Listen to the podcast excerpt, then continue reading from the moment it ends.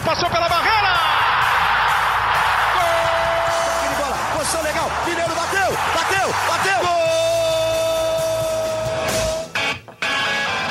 Bom dia para quem é de bom dia, boa tarde para quem é de boa tarde, boa noite para quem é de boa noite. E se você está escutando a gente de madrugada, boa sorte. Eu sou Leandro Canônico, editor do Globoesporte.com, e esse é o GE São Paulo 48. O programa de hoje é o, talvez o que mais justifique o bom dia para quem é de bom dia e o boa noite para quem é de boa noite, porque a gente vai direto agora para o Japão com França, campeão paulista São, pelo São Paulo em 98 e 2000 e campeão do Rio São Paulo 2001 ele está lá no Japão, então ele é de bom dia e nós aqui hoje somos de boa noite, mas você fica livre para escutar quando você quiser. Seja bem-vindo, França. Obrigado, é um prazer estar participando, participando com vocês aí. Muito feliz pelo convite. O França que foi muito bom de bola, muito, muito bom de bola mesmo. Quem teve a oportunidade de acompanhar a carreira dele no auge, viu grandes jogos, viu grandes gols, viu um jogador aí que batia um bolão. E para esse papo comigo aqui hoje, Estão três pessoas bem especiais aqui. O Eduardo Rodrigues, setorista do Globoesporte.com. Bem-vindo, Edu. Fala, Lele. É um prazer muito grande estar aqui com França. A gente já tenta há um tempo aí, né? A gente sempre fala, vamos trazer o França, vamos trazer um França. Agradeço o, o convite aceito, porque a torcida São Paulina tem um, um apreço muito grande pelo quinto maior artilheiro da história do tricolor. Não é pouca coisa, não. E o outro amigão que está aqui com a gente hoje é Marcelo Razan. Vocês não estão podendo ver, tá com um bigode maravilhoso o que ele chama de mustache da quarentena. Mais garotinho. Seja bem-vindo, Razan. Fala, Leandroca, Edu, Felipe Ruiz. Um prazer receber o França aqui no nosso podcast de São Paulo. Uma honra para nós. Vamos bater um papo aí com mais um grande nome do, da história do tricolor. E para começar as perguntas, vamos com ele, Felipe Ruiz, produtor da TV Globo, que foi quem produziu todo esse podcast aqui de hoje, que conseguiu bater um papo com França. Bater um papo até em inglês com França, né, o Felipe? É isso, Leandro. Já. Ele que começou, bom. hein? Foi ele que começou. então já vamos, a primeira pergunta é sua, Praz. Eu, eu só continuei, hein, França? Só, só segui você no inglês, pô. É uma honra, é uma honra, Leandroca, estar de novo aqui no, no podcast de São Paulo. É, o França recentemente foi, foi reprisado aquela final do Paulistão de 98 e muita gente é, definindo o França como o maior nove que, que, a, que a pessoa viu jogar pelo São Paulo. Realmente, como o Edu falou, o quinto maior artilheiro da história. O França tem tem um peso muito grande né, na, na história do, do São Paulo. Queria começar com uma pergunta para ele que, que, envolve um pouco de bola. Eu já ouvi ele falar do Rogério Ceni e de um relato que o Ceni fez para ele sobre o quão difícil era defender as finalizações do França. É, como que foi esse papo, França? E como que você fazia para aprimorar as finalizações? Você tinha técnicas especiais? Como que era isso? Então, é, como você falou antes, é, acho que essa questão de, de melhor nove que jogou na história do São Paulo isso é muito, é muito relativo, sabe? Uh, porque eu acho que muitos torcedores vão colocar, primeiramente, os títulos. Por exemplo, um Careca, um Careca que foi um fenômeno, ganhou muito mais títulos do que eu. E outros vão falar a técnica, vão falar que a minha técnica foi melhor que a do Careca. Então, por isso que eles me põem um pouco na frente, né? é, então, acho que depende muito da, da, do que você pensa em relação a isso. É, então, o Rogério Ceni é, era muito engraçado, porque na hora da finalização, naquelas bolas que o treinador rola uma bola de lado, rola para o outro e você finaliza duas vezes ou uma. E Rogério Ceni na minha bola ele ficava parado porque ele nem ia mais, porque a bola já ia, já ia ou ia no ângulo ou ia no canto, porque eu tinha muito aquela técnica de não bater forte nela, eu só tirava. Então e eu tirava com, com, com uma, chapada muito forte, ficava muito difícil para o goleiro. Eu me aprimorei isso, é, principalmente vendo o Miller, foi meu grande uh, uh, mentor quando eu cheguei em 96 em janeiro de 96 no São Paulo, o Mira já era titular e eu fiquei olhando bem como ele fazia e tal. E aí, eu, com meu talento, eu aprimorei ainda mais e, e foi isso que e fiquei viciado, fiquei viciado em finalização. Até em, em, em rachão, dia de rachão, eu finalizava muito sério. Eles ficavam me chamando de doido. Cara, tem jogo amanhã. Por que você está se acabando desse jeito? Eu falei, aí, aí é que tá. O jogo de amanhã é que eu tenho que decidir. Eu tenho que estar preparado. Então eu sempre fui dessa maneira. Não era sorte. O Leandroca, você ia falar? Não, pode falar, pode falar. Não, eu queria, eu queria perguntar para o Franz, trazendo um pouquinho agora para. Já trazendo um pouco para esse, esse presente, que recentemente você veio aqui né, no Brasil, esteve lá no São Paulo e foi uma recepção muito legal. Você não é muito de, de vir aqui no São Paulo, né? Às, às vezes os torcedores até perguntam, pô, cadê o França? O França não é muito de falar.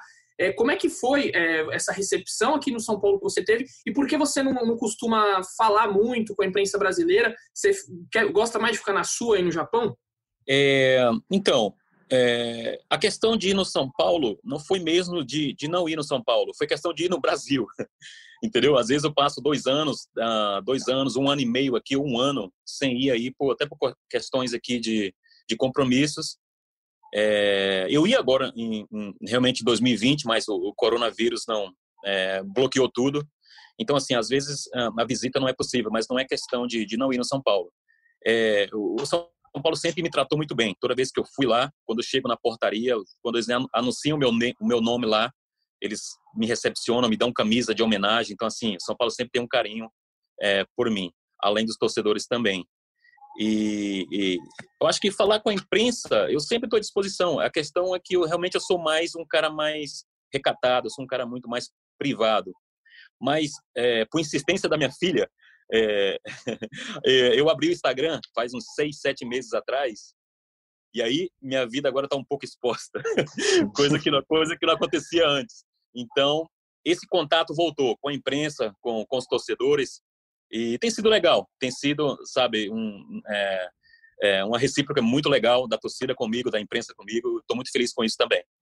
Ô, França, aproveitando esse, esse gancho que você me deu, eu ia perguntar justamente sobre isso, redes sociais.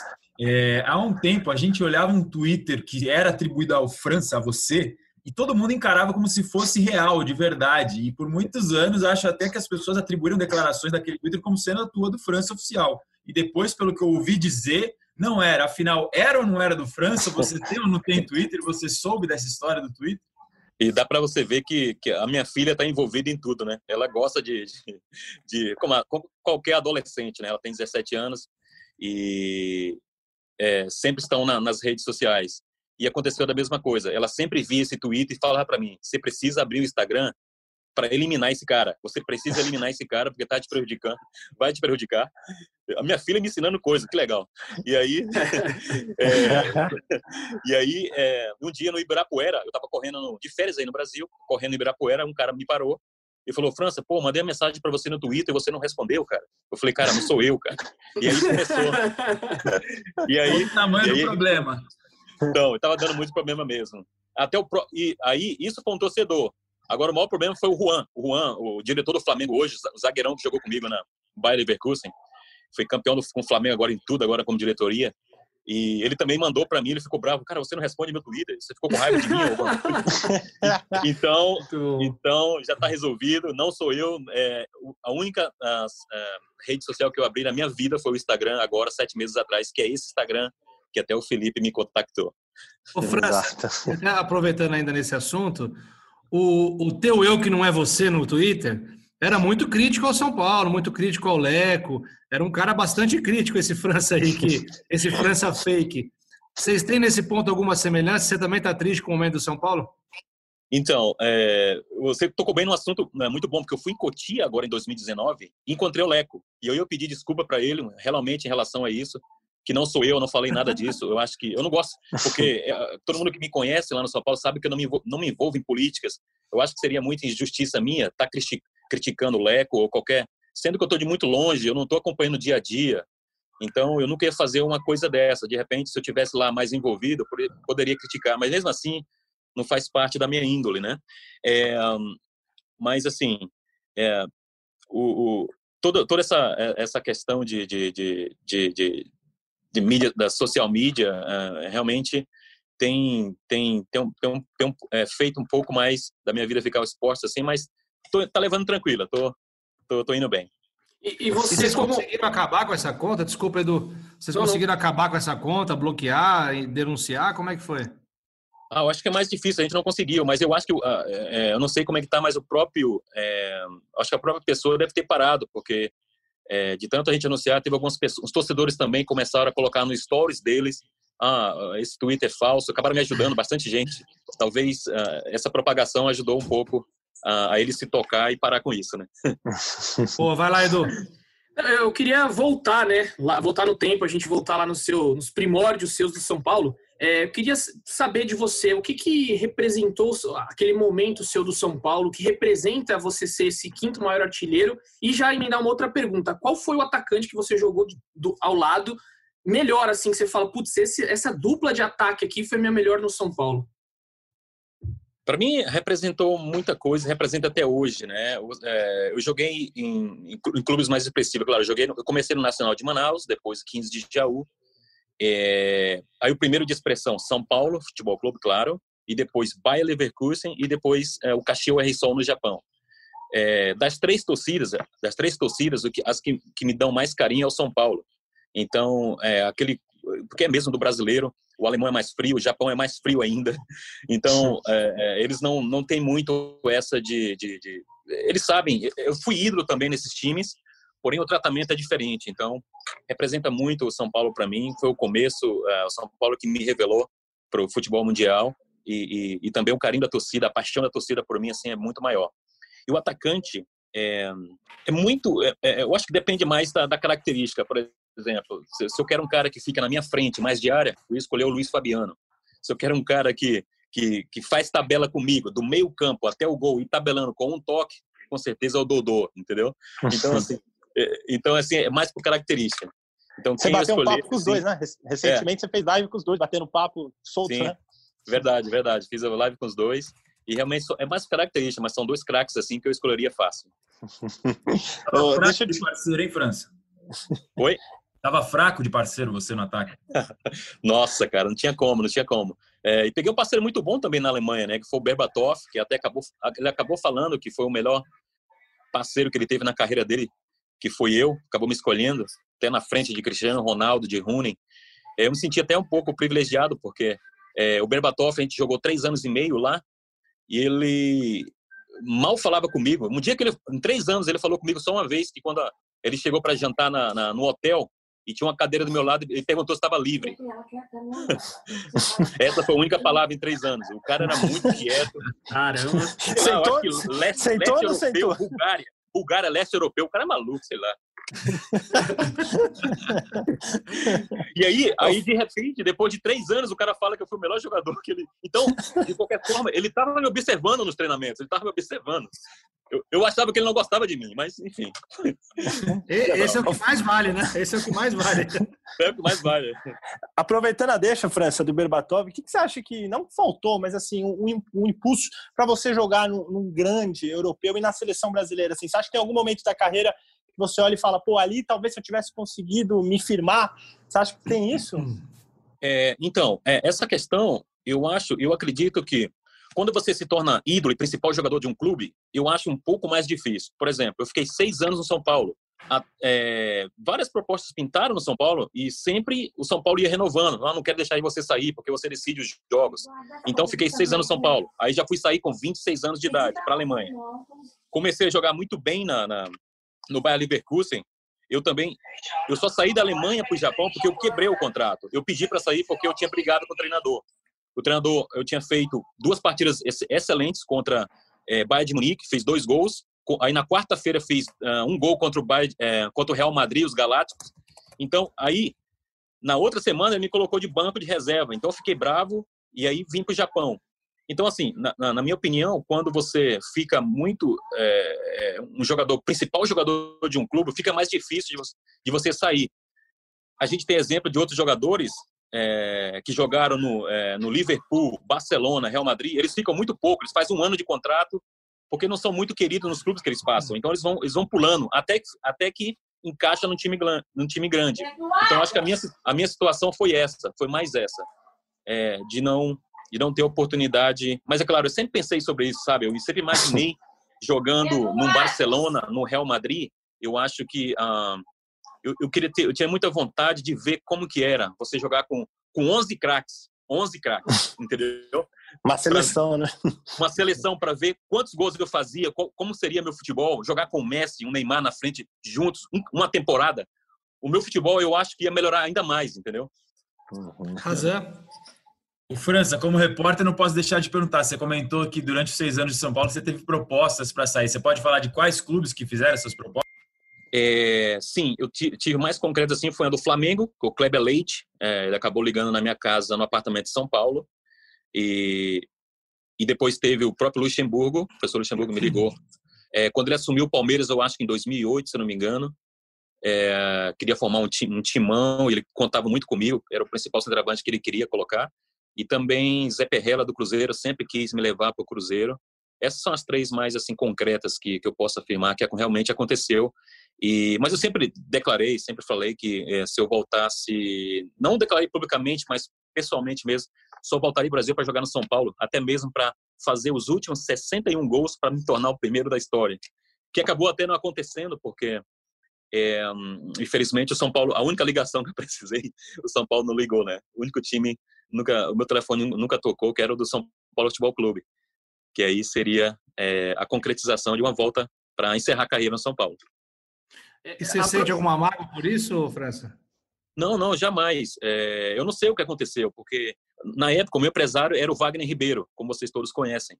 É, quando eu fui para Alemanha e Japão, é, a gente perdeu um pouco de contato. Pode ser que também o São Paulo pode ter contato, é, contatado ele.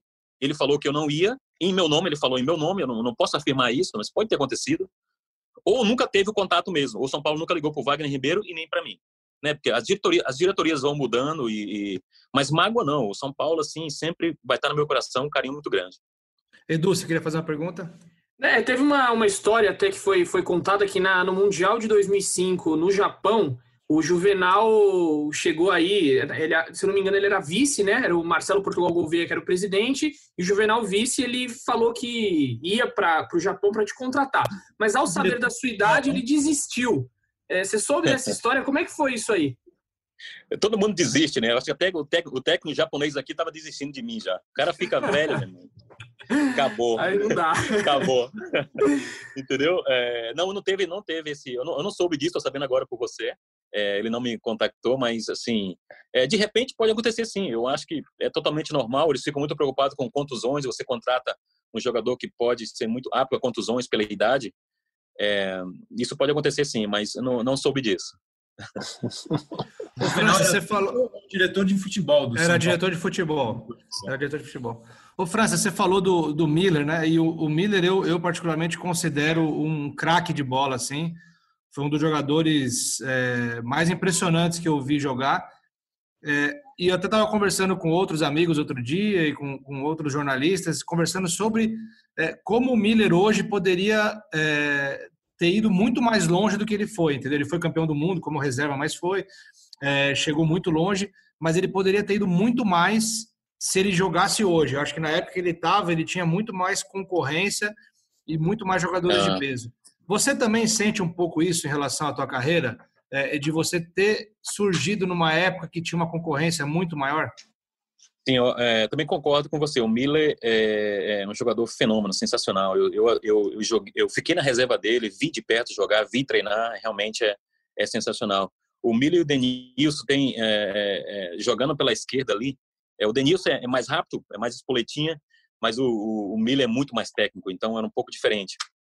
E com certeza, hoje eu acho que eu, eu, sinto isso também. Porém, eu não posso reclamar que eu também tive a oportunidade de três, eu acho que três jogos ou dois jogos joguei 90 minutos na eliminatórias da Copa de, 2000, de 2002, ou seja, foi 2000 2001 nas eliminatórias. E acredito que a seleção é diferente do São Paulo, todo mundo sabe disso. Você tem que ir para a seleção e ser preciso. Eu acho que eu tenho que ser honesto e falar que eu não fui preciso na seleção. É, é, o que é ser preciso? É ter uma oportunidade de fazer um gol ter duas oportunidades de fazer um gol. Três, fazer dois ou um. Porque o Romário, Ronaldo, esses caras fizeram. Por isso que eles conseguiram manter essa qualidade, essa, essa, essa, uh, toda essa quantidade de gols na seleção brasileira, fez com que eles ficarem, ficassem é, bem, bem quistos na seleção e até como titular. É, foi, foi ao contrário comigo. Sempre eu fazia mais gols no São Paulo na seleção. Essas oportunidades que eu tive, que foram poucas, mas, mas eu tive de qualquer forma, eu não consegui fazer. Então, eu acho que isso me prejudicou a ter uma carreira mais expressiva, tanto na seleção ou até, quem sabe, em times maiores como o Real Madrid. Depois, se eu fosse bem na seleção, esses times Real Madrid poderiam me procurar também. Bem, bem legal esse relato seu, França, bem sincero, assim. É, queria só fazer mais uma pergunta também sobre aquela época de São Paulo. É, é uma vez você, já comentou sobre a sua conversa com o Nelsinho antes da final de 98. É, você ganhou meio que a vaga no, no, papo com ele na preleção, né? Como que foi isso? E se aquela final é o momento mais marcante seu pelo São Paulo? Se você pudesse escolher um jogo, seria aquele de 98? Sem dúvida. Eu acho que não foi, não foi muito no papo, foi no instinto, vamos dizer, foi no instinto. instinto? Foi, eu acho que foi o instinto do treinador, porque imagina, ele tinha Dodô, uh, vindo Raí, um fenômeno, vindo da, da Europa chegar na quinta, treinar na sexta, um rachão no sábado e jogo no domingo. Esse é o Raí, esse é o cronômetro do Raí que, que ele vai fazer pela gente. Aí você já tinha jogado o Campeonato Paulista com o Dodô. Dodô número 10, titular absoluto. O treinador deve ter pensado uma coisa, cara, eu vou colocar França e Raí, não sei, eu, eu teve, ele teve instinto. E aí chegou na, no sábado à noite, na consideração no meu, é, me chamou no quarto dele e falou, cara, eu quero, é, vai ou não vai? Porque até então eu era aquele, o número 27 ainda, reserva, é, aquela desconfiança ainda, esse cara vai ser titular ou não um dia no São Paulo. E eu falei, cara, pode colocar, eu vou decidir, vamos, vamos para cima, porque era aquela minha chance que eu tinha, entendeu? O que, que podia dar errado? Se desse errado, beleza, mas se desse certo também, isso ia me, me, me, consagrar ou até mesmo me fazer titular no São Paulo, que foi isso que aconteceu, né? Depois desse jogo, nunca mais eu fui para o banco no São Paulo, e aí a minha carreira só deslanchou. E com certeza, esse jogo é o mais emblemático da minha carreira que todos os torcedores, quando me vê na rua, só fala dele. É, você, fez, você, fez, aí, dois gols no final, né? Do, sim, dois gols na final e assistência pro, pro Raí. E se não me engano, eu estava pesquisando aqui agora, você foi o artilheiro do campeonato. Sim, fui artilheiro do campeonato. Do, 12 gols. E você falou do Denilson, né? A jogada do, do, acho que é do terceiro gol, a jogada é dele, né? Espetacular é um baita, a jogada. É um baita de um golaço. Sim, é, ficou aquela dúvida se a bola saiu ou não. Sim. É, é, ele deu um diba no Gamarra, muito bom, e rolou para trás. Como eu estava de costa pro gol, eu vi o Aristizabal chegando pela direita, bastava eu rolar para ele. Mas eu falei, eu já tinha na minha cabeça, eu, eu tinha um, um, um, um sonho de fazer um gol e fazer aquele sinal de it's over, acabou. E aí, eu falei, des, eu falei desculpa, desculpa, Aristizaba, não vai dar agora não. Tirei o corpo e bati no, bati no canto, deu tudo certo, cara. Deu tudo certo pra mim. Eu vou te falar, França, que eu conheço algumas casas e apartamentos por São Paulo aí que teve muita gente fazendo assim também. ficou eternizado, ficou eternizado é. isso. E é, é, nessa esteira aí, aproveitando esse ensejo do, do, do, nosso Felipe Ruiz aí, qual outros dois jogos que você também considera os melhores? Você já falou essa final de 98, se você pudesse citar mais dois jogos com a camisa do São Paulo que, assim, é emblemático para você, você não esquece, quais seriam? É, de 96 contra o Rio Branco, foi o gol de bicicleta, foi o gol da, da, da de uma, tem uma história super linda, na qual eu estava no banco de reserva, quem estava jogando era o Valdir, o Valdir Bigode, jogava no Vasco, e ele estava jogando bem, mas não estava conseguindo fazer os gols, a torcida começou a vaiar, é, o treinador, que era o Murici Ramalho, e aí tinha um torcedor atrás do Murici Ramalho que pediu para mim entrar. E, e aí o, o, Murici Ramalho acabou indo no instinto do, do, do torcedor, que eles acabaram, estava muito perto do alambrado, eles conversavam entre os dois. E aí uh, eu entrei, a torcida vaiou muito eu e o Murici Ramalho, porque saiu aquele famoso Valdir Bigode. E aí a primeira bola já deixei o Sandoval na cara do gol, ele fez o gol, deixei o Almi, empatamos 2 a 2 e quando foi, é, fiz aquele gol de bicicleta bonito pra caramba, que ficou pra história. E, e depois o, o Murici foi no torcedor e falou assim: caramba, como você sabia? O cara falou assim: caramba, o, cara, o torcedor falou assim: Murici, um caramba, eu quero a camisa agora. nada de graça, nada de graça. Aí o cara falou: ok, que camisa você quer? A do França. Aí, o cara, aí eu fui, aí eu, o Murici correu quando acabou o jogo e eu dei a camisa para ele. Esse é um dos jogos assim também. Então, 98, esse de 96. E, o, e, o, e, o primeiro, e os, os, dois primeiros gols da minha com a camisa do São Paulo como profissional, que nunca esqueci, foi contra o Novo Horizontino, lá em Novo Horizonte, 1996. É, o primeiro jogo que eu joguei titular, aonde eu fiz dois gols. Assim, foi muita emoção. Fazer, liguei com meu pai depois, eu fiz o primeiro gol com a camisa do São Paulo no profissional, Campeonato Paulista. Realmente para mim foi uma emoção muito grande. Ô, França, e eu posso estar errado, mas se eu tiver errado, você me corrige. Ok. Eu, eu suspeito que a maior frustração no São Paulo tenha sido 9 de julho de 2000, no Mineirão, São Paulo e Cruzeiro, final da Copa do Brasil. Nossa, cara, como é? você é fera. Você é fera. Acertou. E até hoje eu odeio o Miller, porque ele falou pro Giovanni. Até Foi, hoje eu odeio muito Pra bater ele. por baixo da barreira. Pegou, ele falou, ele falou, a barreira vai pular, Giovanni, bate por baixo. Caramba, e eu tava muito poucos minutos de comemorar o meu, meu primeiro título é, brasileiro, de um Copa do Brasil, cara, que o São Paulo não tem e também ia dar excesso para Libertadores. Um campeonato que Sim. eu nunca joguei. Eu joguei três Champions League, mas nunca joguei uma Libertadores. Caraca. Injustiça. E França, aquele jogo tinha sido 0 a 0 no Morumbi, né? Tinha Sim. sido 0 a 0 O São Paulo sai na frente com o gol do Marcelinho Paraíba, se não me engano. Perfeita, perfeito. É, ele sai na frente, aí toma o um empate. Acho que Fábio Júnior tinha acabado de entrar. É, isso mesmo, acho que isso mesmo toma um empate, aí tem aquela falta, porque é uma bola recuada, acho que o, a, o Axel e o Rogério Pinheiro não conseguem parar ali, e tem a falta. E eu não sei se você vai lembrar, assim, porque a gente que reviu o jogo várias vezes lembra. Logo depois que o São Paulo toma o gol de falta, o segundo gol, o lance seguinte, na pequena área, o Marcelinho Paraíba... O Marcelinho Paraíba tem uma chance. E o André, Sim. que é um goleiro que eu nunca mais vi, isso, eu, eu, fui substituído, eu estava no banco nessa hora. Nessa é, hora ele jogava muito aquele goleiro. Ele catou uma bola que foi impressionante. Verdade, verdade. Confirmado mesmo. Eu lembrei, eu estava no banco e olhando, a gente. Quando a gente levantou tudo do banco, é gol do Marcelinho. O gol perfeito, tava, tava feito, mas a defesa do goleiro é muito boa mesmo. E eu sei de tudo isso, Francisco, eu tenho um amigo São Paulino que vai me contando as coisas, eu vou gravando na cabeça. Edu.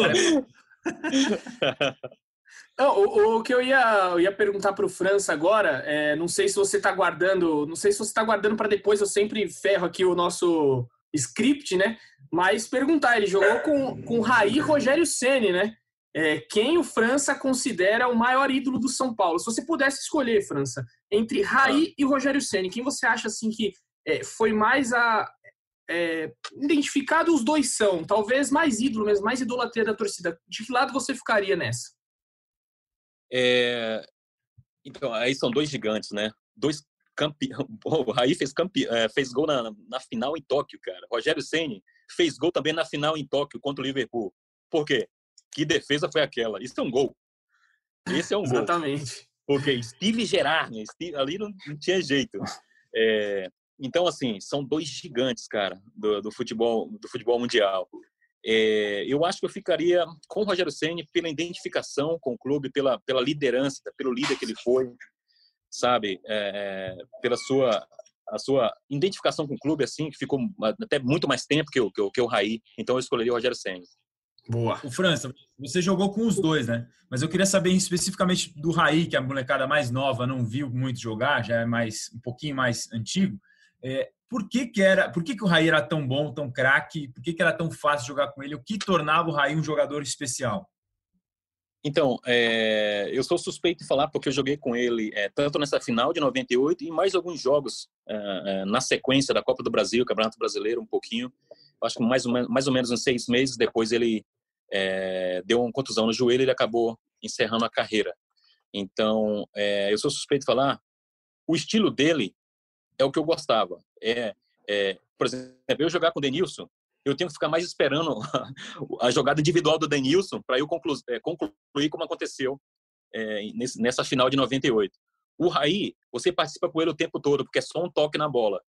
Então, essa facilidade faz com que é, eu acho que eu, Raí, Dodô, a gente fica um patamar a mais em destaque, porque é muito difícil de fazer isso, de fazer um toque de bola o tempo todo tabela em, em, em curto espaço, na frente de vários zagueiros que chegam assim para pegar você. Então, você tem que ser muito arisco, muito inteligente. Então, acho que a inteligência do Raí faz com que ele seja é, esse destaque que eu acho que é, essa nova geração de hoje que não viram jogar é, possam possam imaginar.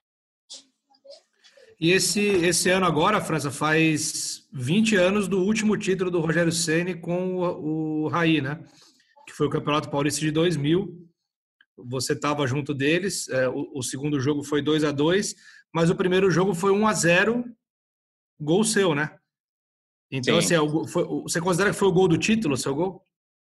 É, eu acho que eu considero que ajudou, ajudou a dar uma confiança para os jogadores no, na próxima partida. Infelizmente eu me machuquei, não pude jogar, não pude sair na foto do pôster, né? Que injustiça! Joguei o campeonato todo e não saí na foto. Isso é, é sacanagem. Da, né, da, da segunda partida, da segunda partida. Então é, eu não considero, eu considero que ajudou bastante, deu uma tranquilidade, porque você vai para a segunda partida jogando pelo empate, já ajuda. Mas os gols de, eu acho que foi Marcelino e Rogério, Marcelino para e Rogério, é, é, fez com que é, con concretizasse o título. Isso aconteceu também, é até bom a gente lembrar, no próprio Rio São Paulo. É, a gente teve é, o jogo, o primeiro jogo foi contra Botafogo no Maracanã, cinco, acho cinco 5 a 2 5 a 1 não me engano. Eu fiz, eu fiz, eu fiz dois gols, o Luiz Fabiano fez dois gols. Então, o título ali foi definido ali. Só que aí, quando chegou no Morumbi, o Kaká fez dois gols. E, e aí ganhamos de 2 a 1 de virada no Botafogo. E as pessoas pensam que foi o Kaká que deu o título. Nesse sim, eu considero que eu e Luiz Fabiano, três dias antes, a gente já tinha matado a cobra, porque não tinha como o Botafogo fazer uh, três ou quatro gols na gente no Morumbi. Ô, França, como é que como é que foi ver o, o surgimento do Kaká de perto, assim? É, como é que foi? Vocês comentavam, assim, entre vocês, esse, esse, garoto tem futuro? Ou depois vocês se surpreenderam? Como é que foi esse ver de perto o surgimento desse sempre, sempre, sempre, tem umas histórias legais, né? Eu lembro que eu fiz um, um jogo contra o Corinthians, uh, fiz um gol contra o Corinthians, a gente uh, num, é, ganhamos acho que de 2 a 0 no Campeonato Brasileiro e eu fui sorteado pro antidoping, claro, direto da, direto ali do campo você vai para a sala do doutor no, no estádio Morumbi, não pode sair. E aí eu me lembro que eu estava lá é, tomando água para e aí é, bateram na porta. Quando bateram na porta, era o pai do Kaká e o Kaká com 17, 16 anos, e ele queria tirar uma foto comigo. E aí eu falei, doutor, pode, porque não pode entrar, doutor, pode tirar foto? Aí eu fui só, levantei, fui perto da porta, tirei a foto com o Kaká, e depois, com ele já jogava na, na, na, na time de base do São Paulo. E aí depois, com o tempo, é, ele veio fazer é, jogar com a gente no profissional e aí começamos a jogar juntos, fazer algumas tabelas juntos. E aí, já, aí eu, dali eu já percebi que ia ser um jogador realmente e a força física do Kaká sobressaía todo mundo. Isso que era, ele já tinha técnica, a, a, a força física dele assim era coisa de, de doido. Tinha aqueles treinamentos de máquina que você corre 10 metros, faz um pip, você tem que bater e voltar. Pip. A gente acabava aquilo muito rápido, o Kaká ficava fazendo, ia quebrar máquina, o Kaká ia quebrar máquina, ele tinha uma força física muito grande. E, e, e, aí não é surpresa nenhuma que com a técnica dele ele foi o melhor do mundo depois. Então assim não foi surpresa para mim. E vocês chegaram a conversar sobre essa foto depois? Não, não, ainda não. Ainda ele. Não. Mas quando eu encontrar, quando eu encontrar, vou falar com ele. É, ele, será que ele tem guardado? Ele deve ter espero guardado sim, a foto. Espero que sim. espero que sim. Bom, então, é, continuando o papo aqui, França, eu queria, eu queria saber de você, assim, é, o que, que você, se você pudesse citar, você acha que você foi é, completamente realizado no São Paulo ou faltou algum título, alguma, alguma coisa ali que falou, putz, eu podia ter terminado dessa maneira com um título a mais? Qual, o que, foi que faltou no São Paulo para você? Então, eu acho que é, realizado não, porque eu acho que todo jogador quer, quer a tríplice coroa, né? Campeonato Brasileiro, Libertadores e o Mundial. Eu acho que não tem um jogador no São Paulo que não, não sonha com isso. É, é o ápice, assim, é, do jogador. E também, é, imagina, se eu conseguisse né, uma tríplice coroa dessa e depois jogar um pouco na Europa e voltar e ainda fazer 61 gols, ser o primeiro da história, eu acho que, que seria assim realmente uma realização incomparável. Se o São Paulo te convidar aí, tiver algum convite para algum jogo, São Paulo tem feito a Legends Cup, né, que é um campeonato em homenagem a jogadores históricos. Você, toparia vestir a camisa do São Paulo de novo numa oportunidade aí? Sim, é, eu, fui convidado até para jogar uh, o Legendas Cup agora, ah, né, é? em 2019 e, e infelizmente quando eu parei de jogar em 2011 até 2019, mais ou menos ah, oito anos aí, eu fiquei um pouco irresponsável com, com alimentação, curtindo a vida, balada. E aí é, é, o meu colesterol ficou um pouco alto, porque quando eles me convidaram, eu, eu tirei, eu fui fazer os exames no hospital, fiz um check-up antes de, fa de falar que eu ia para o Morumbi e, e deu tudo certo, check-up tudo ok, mas o doutor falou que o meu colesterol está um pouco alto. Eu liguei, eu liguei para o doutor Chance do São Paulo, ele me explicou, França, é um pouco perigoso, você não, não treina oito anos, não joga oito anos, então, é... mas e você é um atleta, é só começar a treinar, mudar um pouco a alimentação, tanto é que eu já fiz, né, já fiz desde 19, é, dezembro de 2019 até agora, estou treinando, voltei a treinar, então justamente pensando nisso, de repente tiver algum jogo pelo São Paulo, até o próprio Bayer Leverkusen, o Bayer Leverkusen, eu visitei agora o Bayer Leverkusen na Alemanha, e eles também têm um time de masters que estão viajando o mundo todo, e eles querem que eu jogue por eles também. Então, assim, é, então vai ficar nessa dúvida aí. Porém, mas, mas se jogar os dois juntos no campeonato, vai dar São Paulo, hein? e o São Paulo pode te procurar que você vai jogar, né? Eu espero que sim. Ô, França, viajando um pouco pela tua carreira, indo lá para o começo, em, no Nacional de Manaus, é, como é que foi essa passagem por lá? Como é que, que por que que você foi parar lá? É, sim, a minha história, é, muita gente não sabe. Eu nasci, eu nasci em Codó do Maranhão. Sim. É, uma, é, e aí fiquei até os seis anos de idade. Por quê? Porque o meu pai foi transferido de uma fábrica que ele trabalhava, uma fábrica de cimento da, do Maranhão para de Manaus. Ele foi na frente, ficou um ano morando sozinho, depois a família foi. Então, com seis anos de idade, eu cheguei em Manaus. Cresci em Manaus o tempo todo. E aí, jogando bola pelada ali, e os vizinhos falavam, cara, você tem um diamante em casa, cara, esse moleque vai jogar na seleção um dia, é muita habilidade, não sei o que e tal. Eu tinha 10 anos, 11 anos de idade. Você precisa colocar ele em algum lugar, levar para São Paulo, para Rio de Janeiro, no, no eixo melhor. E aí, é, eu jogando pelada ali, tal, tal, com 17 anos, eu resolvi me federar. Porque amigos falavam, meu, você jogando pelada, você não vai a lugar nenhum, você precisa é, se federar. Porque lembra que Manaus, o Peladão era mais famoso? Lembra do Peladão? Sim, é, o campeonato, o campeonato é, bem, é famoso até hoje. E eles queriam que eu jogasse peladão, mas um, um amigo meu muito bom falou assim, cara, não faz isso. Entra não, não, por mais que Nacional de Manaus não é muito famoso, não tem muita, ah, você vai ser federado, alguém pode te ver. E aconteceu certinho.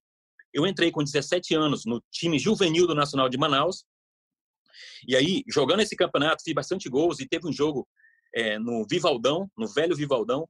É, fiz, algum, fiz um. Como eu tinha um nível maior dos moleques de 17 anos, eu fiz 10 gols nessa partida, terminou 20 a 1 do campeonato juvenil. e aí, e aí é, eu, eu, lembro o nome do cara ainda, João Henrique Auler. Ele era trabalhava no 15 de Jaú, ele foi pescar em Manaus, mas como choveu, choveu bastante, ele acabou mudando o plano dele. Ele foi assistir esse jogo, ele me viu jogar e aí ligou pro 15 de Jaú, ó, tem um moleque aqui, tal, tal, tal. Ele desceu no vestiário, falou comigo, e aí as coisas começaram a andar. E aí me transferi pro 15 de Jaú. Quando chegou no 15 de Jaú, é, mesma coisa. Peguei o José Poi, José Poi, ex-goleiro do São Paulo, jogando ali. Foi tudo muito rápido, cara. Um ano jogando no, no Campeonato Paulista da segunda divisão pelo 15 de Jaú, fiz gol na final é, contra o Mojimirim. E aí, aí o José Poi ligou, ó, São Paulo, aqui tem um cara, tal, tal, tal, tal, tal, tal, um moleque é, a gente tem um amigo, França, que quando soube que você, que por acaso só é coordenador nosso no site, no Globoesporte.com, ele anda com uma foto sua na carteira com a camisa do 15 de Jaú. Olha aqui, ó. é isso que eu ia mostrar. Ó. Deixei, deixei preparado isso, aqui. Temos postou, imagens. Ele postou esses dias no Twitter essa sua foto aqui com a camisa do 15, porque ele é um fãzaço seu. Então. Sim, mas dá uma olhada no braço. Eu, derruba, eu derrubava todo mundo. Olha o braço forte. o que, que você tem a dizer do 15? Então fala um pouquinho da sua experiência no 15 pra gente. Cara, eu lembro, lembro dessa camisa, lembro de tudo, lembro todos os meus momentos no 15 de Jaú. Então eu, eu joguei, é, cheguei no 15 de Jaú. É, o Kazu, o Kazu que hoje ele é, ele é rei aqui no, no, no Japão, ele não estava no, no, no 15 Jaú ainda, mas tinha bastante japonês que eles tinham. Eu peguei um ano muito bom no 15 Jaú, que era essa conexão entre o Japão e o 15 Jaú, esse intercâmbio que eles faziam. Então, o salário nunca atrasava, comida muito boa. É, então, levei muita sorte assim de pegar um ano muito bom. Tanto é que a gente, a gente liderava o campeonato da segunda divisão do Paulista. Jogou com o Edmilson na França? Joguei, é, não, o Edmilson já tinha saído. Já, já tinha saído? Paulo, já tinha saído. É, e aí, é, desenvolvi um bom, bom futebol ali, um ano todo, fiz gol na final contra o Mojimirim, e aí foi quando o José Poi, como eu estava falando, ele ligou para o São Paulo, e aí eu fui para a Copinha, de 96, fazer... É... Não, isso é mais engraçado ainda. Eu viajei para Manaus de volta, do 15 de Jaú, para Manaus de férias. E aí, eu arranquei o siso e o dentista falou: você tem uma semana, duas semanas para descansar, não faz nada de bola, nada. E aí o telefone toca no outro dia que eu, que eu tirei o siso. No outro dia, São Paulo Futebol Clube, você precisa fazer o teste amanhã. Que a gente tem uma, uma peneira muito importante na copinha. Cara, imagina, cara, o, o dente arrancado. Eu falei, meu Deus do céu. Eu falei, cara, era a chance que eu tinha. Liguei pro meu pai, ninguém queria pagar a, a passagem para mim e viajar de Manaus para São Paulo. Meu pai tirou as últimas economias e aí pagou a passagem. Eu fui para quem, quem atendeu lá era fiquei no, no Anel do Morumbi, no alojamento dos moleques de 18, 19 anos. E aí fui para Peneira. Na Peneira, o time titular, Denilson, Bordon, só cara fera. E eu joguei pelo time reserva. Olha como tem que acontecer. O, a, a, o jogo terminou 6 a 2 eu fiz os dois gols do time reserva muito ruim. Mas eu fiz. Deu tudo certo. Ruim, gente. Mas eu fiz os gols, cara. Fiz dois gols. E, e com o dente doendo, hein? E com, e com os Não, cara, arrisquei tudo a minha vida ali. Era a chance que eu tinha na minha vida. Aí, Dario Pereira com a prancheta, sentou todo mundo e foi apontando. Você vai embora, você fica, você fica. Daí foi apontou para mim, você fica. Cara, que felicidade. E aí, fui por orelhão, liguei pro, pro, pro, pro, meu pai. Ainda, ainda não tinha aquele Motorola, aquele gigante, né? Aí não tinha chegado, não tinha ainda. E aí, peguei, fui por orelhão. E aí, liguei pro, pro, pro meu pai e falei: pai, consegui, passei. Você precisa vir para cá para assinar o contrato, que eu, que eu era de menor. E aí, deu tudo certo. Ou seja, uma pescaria que acabou não dando certo lá atrás. É. Isso aí. Cara, tudo, tudo assim, perfeito. No, no tempo certo, com as pessoas certas. Eu acho que não precisa só, só o talento não dá certo, você precisa encaixar também algumas coisas. A sorte acompanha os competentes. é isso mesmo. O Edu, quer falar? Não, eu queria saber do, do França, você falou com quem você jogava ali do lado, quem foi os seus melhores companheiros, mas quem você enfrentou assim, que você até hoje fala, putz, esse cara enchia minha paciência, era difícil jogar contra. Que jogador foi esse aqui no Brasil? O nome, o nome dele é Canavaro, na Europa. Ah, na Europa, na Europa. Na Europa, Canavaro. Foi um, um zagueiro é. mais difícil que, que, eu encontrei. Não consegui fazer. Eu fiz, mas já fiz gol contra ele. Fiz gol na Champions League. A gente perdeu de 3 a 1 para Inter de Milão lá. E eu fiz um gol de cabeça em cima dele. Por cima até que eu consegui, mas por baixo o cara era muito rápido, muito técnico, era muito bom. É, foi o último, Brasil, de, o último defensor é. a ganhar o título de melhor do mundo, né? Sim, a bola sim. de ouro. Não, muito bom. Foi o muito último. bom. Esse, o Canavaro muito bom mesmo, porque eu posso falar assim que eu joguei contra ele, muita, muita força técnica, é muito bom, muito bom. E, Recentemente e o Pato, o Pato falou que também é o melhor defensor que ele viu. O Pato não estava batendo papo. Verdade. Que, que, o Canavarro é o melhor defensor que ele viu, mais completo. Então, para você ver que não, que realmente é, não é brincadeira. E é, aqui no, Brasil, Brasil, No Brasil, eu falaria é, o próprio Gamarra, o Gamarra. Apesar de é, eu já dei um drible da vaca nele já contra o Corinthians, né? Eu até coloquei no stories na semana passada, mas ele realmente tinha uma recuperação muito boa, uma recuperação muito boa. É, fazia pouca falta, era bastante técnico. Então, assim, o Gamarra, um, um zagueiro bem difícil que eu peguei. E goleiro, França? Goleiro mais difícil que você, que você já enfrentou para fazer um gol? É, na Europa, nenhum, porque eu fiz gols contra eles, né? Eu fiz mais. até com, com, com, o melhor deles, que era considerado o Oliver Kahn, fiz seis gols contra o Oliver Kahn. Nossa! Seis gols no campeonato alemão. Então, assim, o, o que eu nunca consegui fazer, Dida, que goleiro, cara. Dida, muito difícil. Eu acho que ele abria os braços, já batia na trave na outra. Então, era, era difícil, mas muito grande, cara. Muito grande, grande, e técnico. Grande e técnico, técnico. Então, ficava muito mais difícil. Nessas de mais, mais difícil, mais complicado, qual time que você mais gostava de fazer gol e qual time que foi a tua maior vítima, assim? Que você era, pô, pegava pela frente e era caixa? É, eu tive muito. Fica bem, entre Palmeiras e Corinthians, é, eu acho que eu fiz até mais gol no Corinthians. Então, assim, sempre com o Corinthians eu dava bastante sorte, sempre eu decidia ou fazendo gol ou dando assistências eu acho que também pelo fato de clássico ser mais aberto, clássico, eu, por isso que eu gostava muito de jogar clássico, né? Você vai jogar quando o time pequeno interior, fica, cara, quatro zagueiros em cima de você. Então eu gostava sempre de jogar clássico. ah, quer fazer uma pergunta? Trazendo mais agora um pouquinho para o momento atual de São Paulo, é, você consegue acompanhar o São Paulo aí? É, passam jogos do Campeonato Brasileiro, Paulistão, quando quando estão acontecendo eles passam. E como que você tem enxergado esse trabalho do, do Fernando Diniz? É, ele já tem, já completou seis meses aí de, de trabalho. Como que você tem visto esse São Paulo do Diniz? Então, é, aqui uh, eu precisaria assinar, assinar alguma televisão, né, brasileira, né? E como eu não assino, eu não assino então fica difícil acompanhar ou ver os melhores momentos no, no YouTube ou em qualquer forma. Essa é a única maneira de, de acompanhar. É, o Diniz, é, ele começou, ele ele está implantando esse futebol, né? O futebol bonito de, de, de, de, posse de bola, de toque de bola. E isso, é, pela necessidade do São Paulo de títulos, de vencer jogos, fez com que as pessoas se irritassem um pouco. É, mas eu, eu acredito muito nesse futebol que ele implantou. O que, que, o que tem que acontecer, na minha opinião, é os centroavantes fazerem gols entendeu? Os centroavantes fazerem gols. Você faz um bom trabalho, como ele fez. Se os centroavantes não fazem um gol, não, não adianta nada.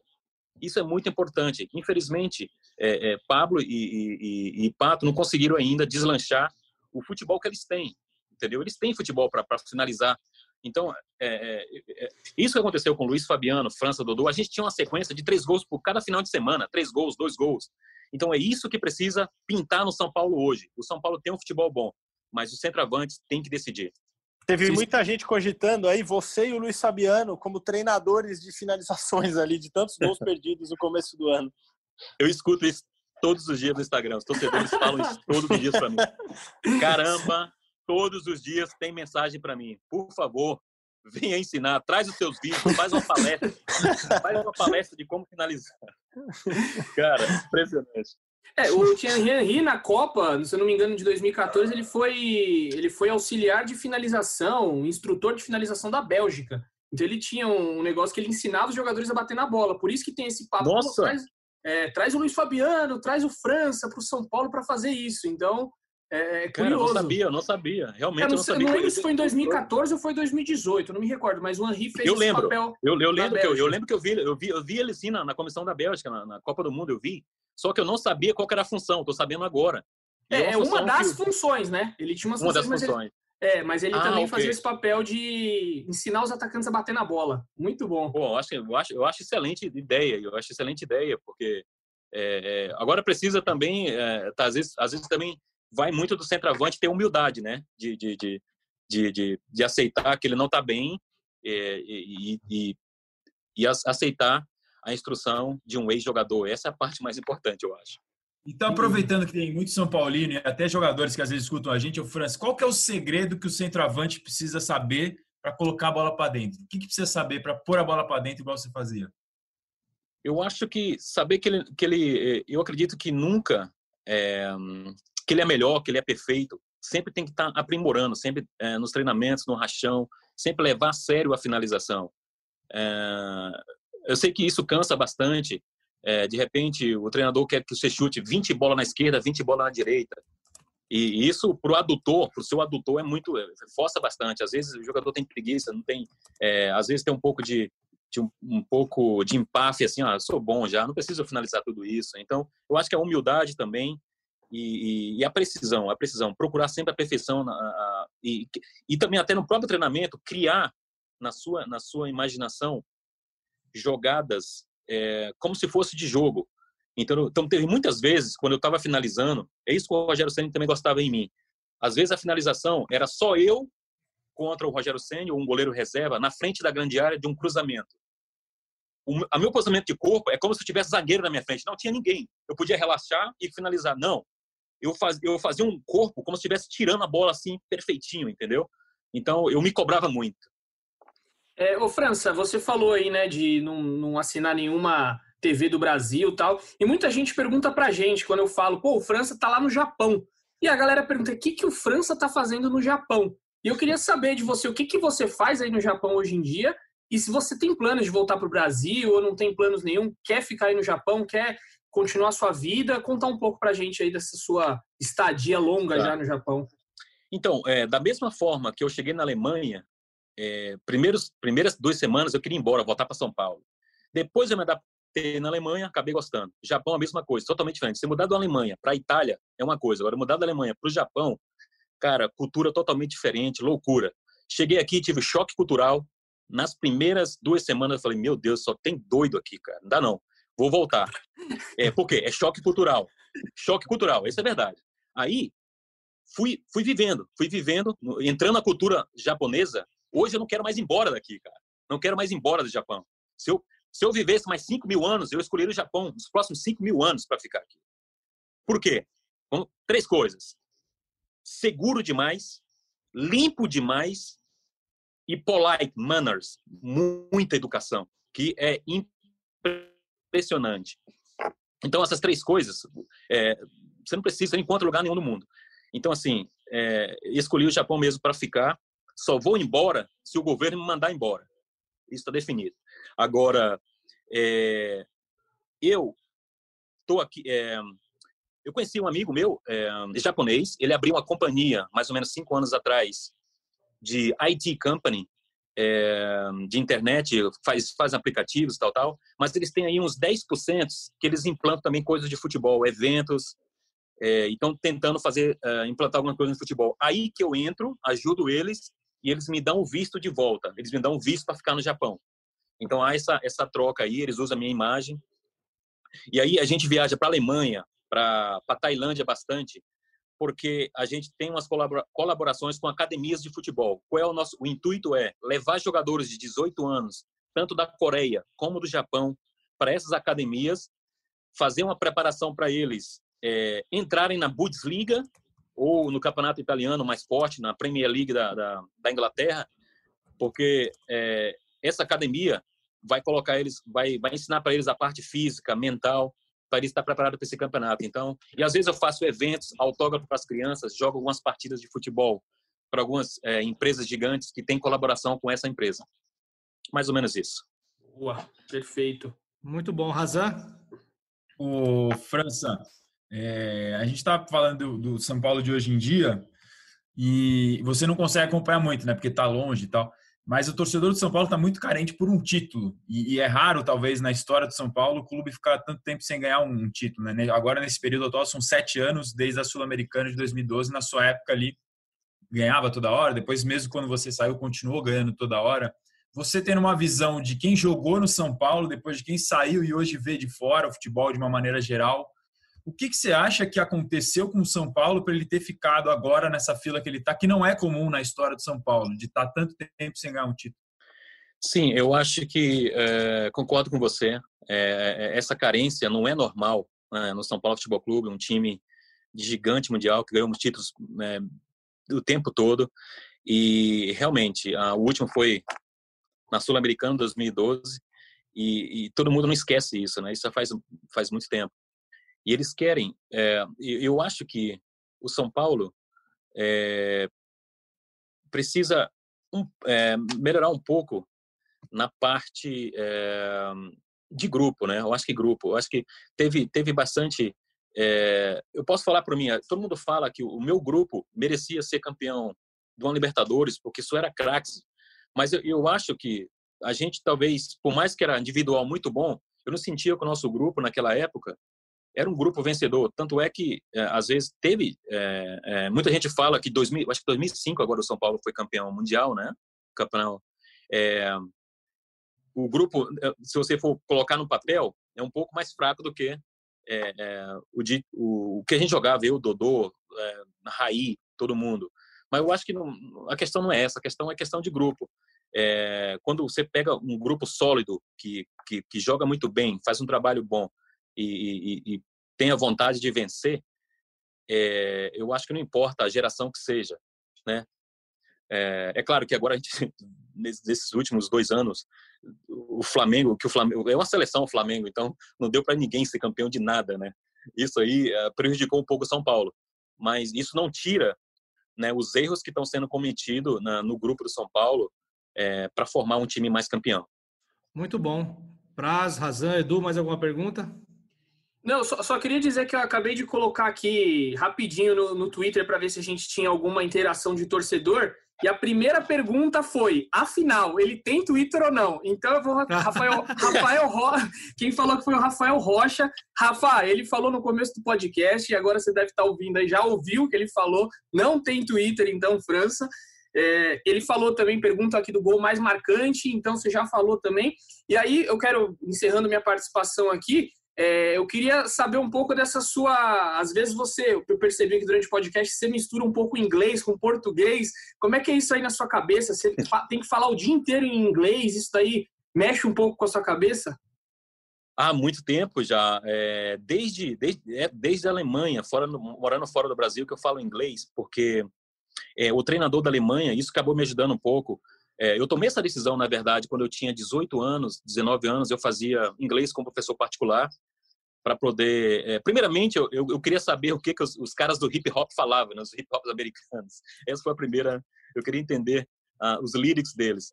E aí, e também eu sabia. O meu sonho era jogar na Espanha, então eu não ia precisar muito do inglês. Mas eu, eu, eu nunca sabia se eu ia jogar, eu nunca soube se eu ia jogar na Espanha de verdade. Então eu acabei jogando na Alemanha, o treinador falava inglês, e isso me ajudou muito a minha adaptação. É, então, e desde lá eu falo inglês, porque quando chegou aqui no Japão também eu fiz muito amizade com, com tenho alguns amigos americanos, japoneses e australianos que moram aqui e, e, falo todos os dias inglês. Eu falo todos os dias inglês, então isso acaba é, me confundindo um pouco. Boa. No japonês você não se arriscou, não? Então, eu tenho, eu entendo 70% que eles falam. Se eu for sair com japonês, eu entendo tudo que ele fala, mas para falar, eu acho que eu preferi, é, eu, eu, teria que entrar numa escola, ser entrar mais no alfabeto, porque incrível que pareça, eu já saí com dois japoneses, a gente no, jantando no restaurante, eu expliquei um negócio para ele e eles falaram em japonês, os dois, eles, eles passaram cinco minutos para entender entre japonês, entre eles mesmos. Eles não entendiam. Cara, eu fiquei assim, chocado, eu fiquei chocado. Foi verdade, aconteceu isso mesmo. Infelizmente, eu não gravei o vídeo para mostrar para vocês. Mas aconteceu isso mesmo. Depois eu perguntei, por que vocês não entendem? Vocês são japoneses. A gente no Brasil, português, a gente entende rapidinho. Eles falaram, não, é que a gente tem, tem são mais de 5 mil candis que a gente tem que decorar. É, eu falei, caramba, é, e aí, é, ele está falando hiragana, que é outro, outro alfabeto, e eu estou falando kanji. Então, a gente teve que conectar. É, é, é, é loucura, é loucura. É loucura. Ô, França, eu, tenho, eu tenho provas aqui que você falou inglês comigo primeiro, e na, eu vou até te confidenciar. Não sabia o que fazer na hora. Eu falei, ah, vou seguir o papo em inglês. Aí mandei para você a resposta em inglês. Só para o ouvinte, só ouvinte entender aí, o Felipe Ruiz, quando foi entrar em contato com o França, eles estavam combinando do link para a gente fazer essa essa transmissãozinha aqui para a gente gravar, para a entrevista. E o França, de repente, começou a falar inglês com o Felipe e ele chamou ele. O que, que eu faço? O que, que eu faço? Mas demais, demais, França. Parabéns aí pelo inglês. Não, mas aí. Mas, eu, não, isso aconteceu também hoje. Hoje foi engraçado, porque quando o Felipe, quando a gente foi fazer a preparação, é, o Felipe mandou inglês para mim. Eu falei, por que, que o Felipe tá falando inglês comigo, cara? Nós somos brasileiros. Então foi culpa minha, Felipe. Já tinha, bagun... já tinha bagunçado tudo. É, eu acabei te, te acusando, mas não foi eu mesmo. Obrigado. Imagina, imagina. Muito bom. Razan, quer fazer mais alguma pergunta? Ah, tem o pessoal, o Edu chamou interações no Twitter. Eu vou ler mais alguma pergunta aqui do Twitter da galera que torcedora de São Paulo. A principal era aquela lá do para saber se ele tinha conta mesmo. Estão perguntando se é verdade que você tem medo de avião, França, e se você pretende um dia trabalhar no São Paulo. Não, eu não tenho, é, é, não tenho medo de avião. Eu tenho, tenho, eu tenho uma companhia que eu confio. Companhia que eu confio é boa. Demais, só viagem uma. Então, é, tenho, tenho companhias que eu confio. Assim, então, assim, eu quando eu posso, eu escolho o avião que eu vou voar. Então, eu gosto muito do A380 da Emirates, do A380 800, esse eu gosto muito, tem bala atrás, tem tudo. Então, assim, eu e também, então tem algumas companhias que eu confio. Seria as japonesas, a, a, a Singapore Airlines, Emirates e então assim, é, não, não, é, é na verdade, posso dizer que eu tenho medo, mas eu confio, realmente eu confio em alguns. Tem um pouco de paranoia assim. você pretende Boa. um dia trabalhar no São Paulo. A pergunta do avião. Ah, é, foi... desculpa, é verdade, verdade. É? É, então, é, a, a, princípio, a princípio não. A princípio, é, prefiro, quero ficar no Japão ainda. Estou tentando fazer outros business diferentes, além de trabalhar nessa companhia. É, entendeu? Eu quero aproveitar um pouco mais para viajar com minha filha, porque como eu me divorciei, é, acabei não vendo a minha filha crescer. Agora ela com 16, 17 anos, já pode viajar sozinha, não precisa mais da autorização da mãe ou minha, então é, a gente sempre está viajando, eu e ela aí, então estou aproveitando mais a minha filha. Felipe Praz, quer, quer fazer mais alguma pergunta? Acho que é isso, Landroca. De minha parte, agradecer o França pela cordialidade de, de ter aceitado e, e, falar que o papo foi muito bom, muito bom mesmo, dos melhores que eu, que eu já participei aqui no podcast de São Paulo. Obrigado, obrigado mesmo, Felipe. Foi muito legal. O Edu já levantou a mãozinha ali, que ele sempre tem mais uma coisa. é que eu, eu achei uma muito boa aqui, que é uma bola dividida para eu encerrar minha participação. Já agradeço, França, obrigado mesmo. Foi Valeu. fera demais esse papo. A gente está aqui no nosso episódio, episódio 48, foi uma honra te receber. E o Érico Rodrigo, Eric Rodrigo pergunta: O França não é de ficar em cima do muro. Quem foi melhor, França ou Luiz Fabiano? Agora se vira, França. Agora isso. cê- Forte, forte. Essa é pra encerrar. É pra encerrar minha Essa, essa, essa eu vou ter que. Essa, eu não fico em cima do muro, não, eu vou ser bem sincero. Fora da área, eu fui melhor, não tem nem comparação. Dentro da área, o Luiz Fabiano foi bem melhor. Pode ver, pode ver que ele tem mais de 400 gols na carreira, com mais gols na seleção. A finalização dele foi melhor que foi melhor que a minha. Apesar da minha, a minha ser precisa também, mas o do Fabiano foi melhor que a minha. Mas fora Se da desse, área, se desse pra ser, então, a técnica do França e a finalização do Luiz Fabiano, fechava o jogador ali. fechava aí para 900 gols. 900 gols confirmados. Boa. Mas a, o, o. França, o França, o Edu acha que é o espertão, mas vou perguntar pra ele, Edu, quem que foi melhor, França ou Luiz Fabiano? Cara, Boa, eu, vou ser, boa. eu vou- eu vou ser bem sincero. Eu acompanhei o França muito pouco. Eu tenho 26 anos. Então, assim, eu vou nessa eu vou ter que ficar Luiz, com o Luiz Fabiano, porque eu acompanhei mais na Copa da Claro, África. claro, Luiz claro. Fabiano fez a gente sonhar com aquele golaço que ele fez, que ele dá um chapéu dentro da área, domina com o braço. Ele diz que não, mas foi com a mão ali. Então, eu ficaria com o Luiz Fabiano, porque o França eu não acompanhei. Então, eu vou ser sincero aqui, porque eu, eu sou, sin- eu sou um cara Sim, sincero. eu gostei. Achei legal, achei legal a sua escolha. Só não gostei de você falar que é 26 anos. Então, quantos anos eu tenho? Sou um cara jovem ainda. Sério, pô, você falou que tá indo pra balada aí no Japão, é um cara novo, tá curtindo Claro, a vida, claro. é isso. Show de bola. França, obrigado pela participação, foi muito bacana. Eu, eu tenho certeza aí que, que vários São Paulinos vão é, gostar muito desse papo, assim, de ter uma, um contato com você mais próximo através do, do nosso podcast. Foi um papo muito bacana, muito divertido e com bastante informação aí de sua parte. Obrigado pela participação e por acordar cedo aí no Japão. Obrigado a vocês também. Eu acho que vocês também salvaram meu dia. Muito obrigado pela, pelo papo maravilhoso. Eu tô aqui na quarentena já de três meses, sem contato com ninguém. E, e com esse papo maravilhoso assim, vai ajudar a ter um dia maravilhoso. Obrigado mesmo, gente. Um Que abraço. bom, que bom. Ficamos Uma Que bom. Sensacional. Agradeço também o Edu, o Razan e o nosso Felipe Ruiz, o nosso Praz. Sempre explicando que às vezes sobra um Praz aqui, é o Felipe Ruiz, que é, É chamado isso. de Praz pela gente. Mas é, obrigado, França, mais uma vez. Foi muito bacana. Muito sucesso para você no Japão, muito sucesso em qualquer carreira que você é, quiser seguir a partir de agora. É, sucesso para sua família. E lembrando a todos os ouvintes do podcast GE São Paulo, se puder, fique em casa. O coronavírus não é brincadeira, a coisa é séria, tem muita gente morrendo. Lavem as mãos, usem álcool em gel, usem máscara e cuidem de vocês e dos seus. É, esse foi o GE São Paulo 48. Eu sou Leandro Canônica, editor do Globoesporte.com. E para ouvir a gente, o mesmo recadinho de sempre é globoesporte.com barra podcasts e nas plataformas do Google, da Apple, Pocket Cast e Spotify. França, brigadão. Valeu. Até a próxima. Sayonara, né? Vamos dar aí sayonara. Sayonara. Sayonara. Sayonara. Sayonara. Um beijo no coração e um abraço na Valeu. alma de cada um de vocês.